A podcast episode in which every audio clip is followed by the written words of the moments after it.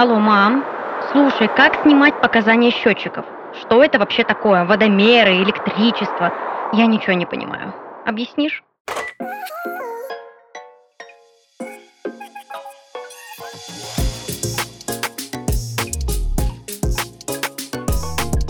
Привет! Вы слушаете подкаст «Алло, мам», в котором я помогу вам справиться со сложностями самостоятельной жизни. Этот подкаст мы делаем в студии Red Barn.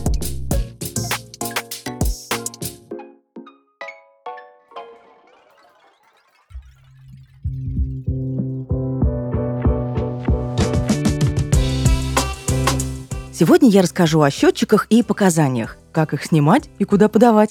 В жизни каждого человека наступает этап, когда в почтовом ящике появляется страшная бумажка – квитанция на оплату жилищно-коммунальных услуг.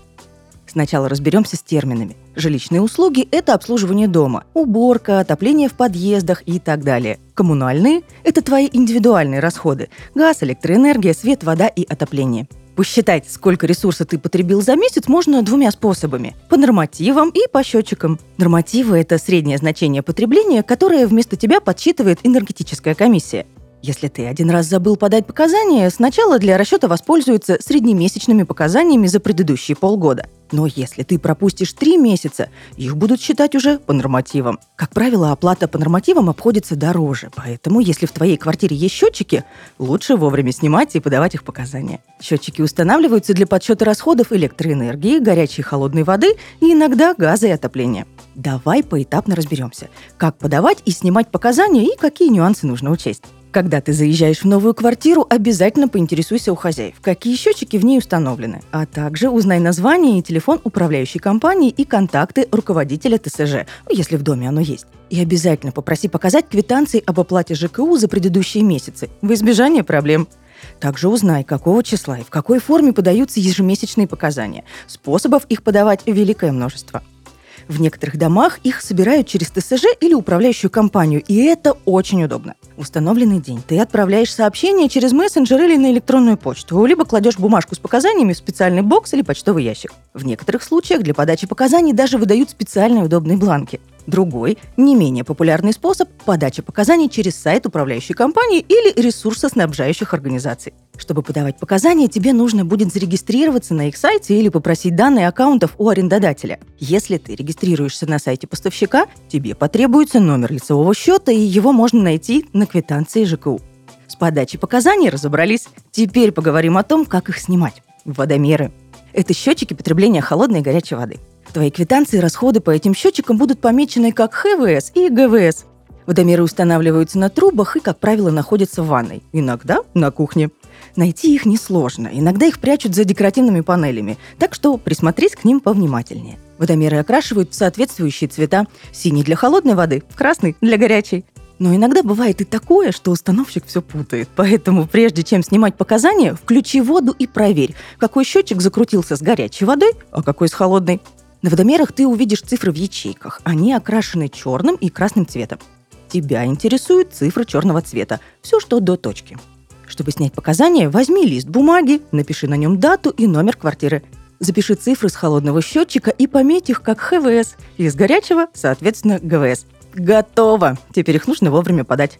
Также нужно знать, что счетчики не вечны. Узнай у владельца или предыдущего хозяина квартиры, когда проводилась последняя замена или проверка водомеров. И попроси показать техпаспорт счетчиков.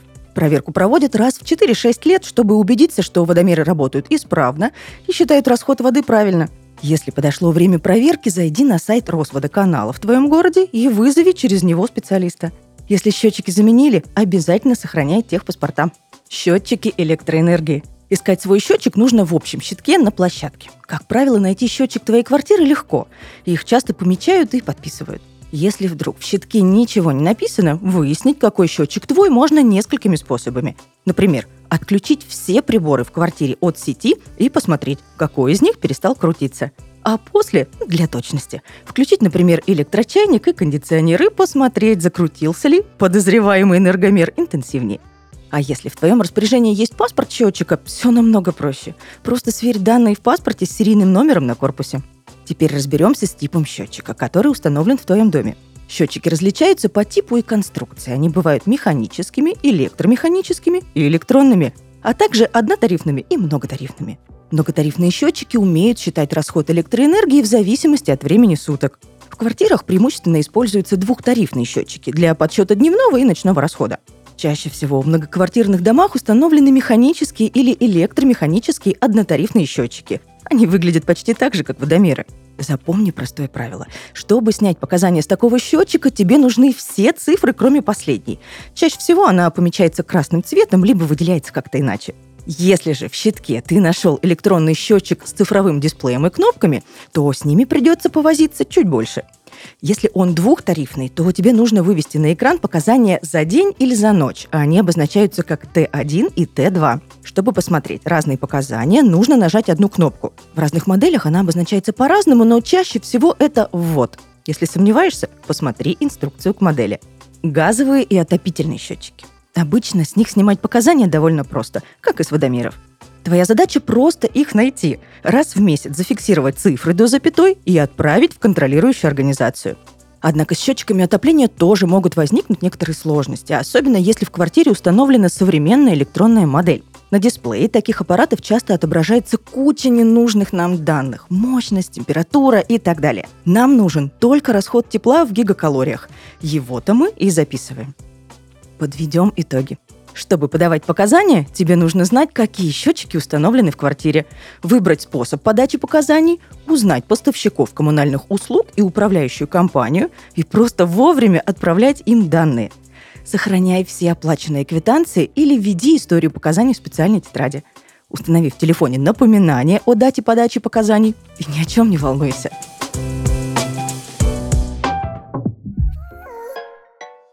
Это был подкаст «Алло, мам!» Всегда на связи, если мама не берет трубку. Услышимся!